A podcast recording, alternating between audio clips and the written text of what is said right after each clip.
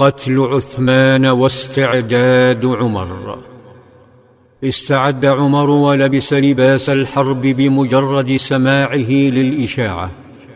واستدعى ابنه عبد الله ليحضر فرسا له عند أحد الأنصار. وأوصاه فقال يا عبد الله انظر ما شأن الناس قد أحدقوا برسول الله. انطلق الفتى فاكتشف أن الصحابة يفعلون أمرا استثنائيا حول شجرة سمر. كانوا يمدون أيديهم لقائدهم صلى الله عليه وسلم ويمدون معها أرواحهم. أحب الفتى منافستهم وهو من أصغرهم. زاحمهم ثم مد يده الصغيرة. فبايعه صلى الله عليه وسلم على الصبر.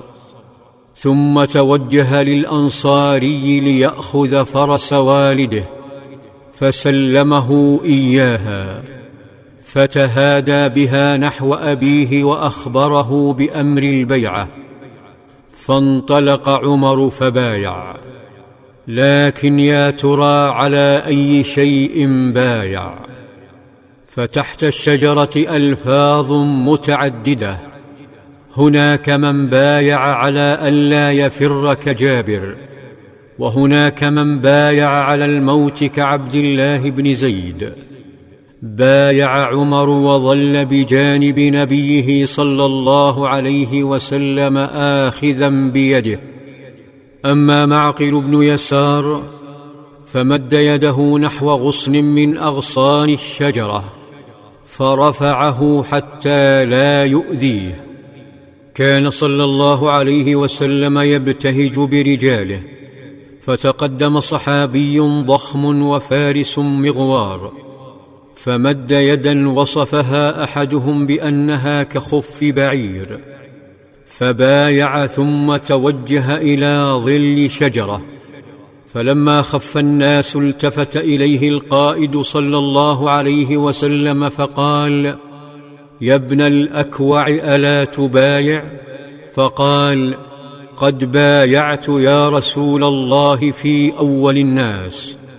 قال صلى الله عليه وسلم وأيضا فبايعه ثانية وتأمله صلى الله عليه وسلم فرآه أعزل فأعطاه ترسا من جلد.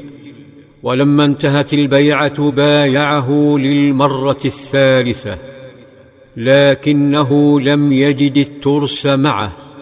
فسأله عنها فقال إنه منحها لعمه عامر بن الأكوع. فضحك صلى الله عليه وسلم وقال إنك كالذي قال الأول اللهم ابغني حبيبا هو أحب إلي من نفسي.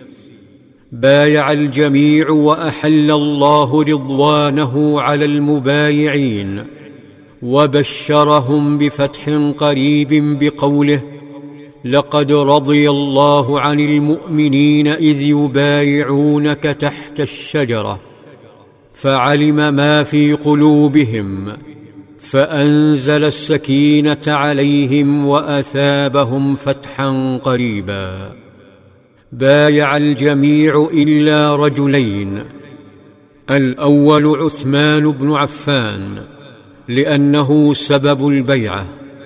ومع ذلك مد صلى الله عليه وسلم يده اليمنى فضرب بها على اليسرى فقال هذه لعثمان.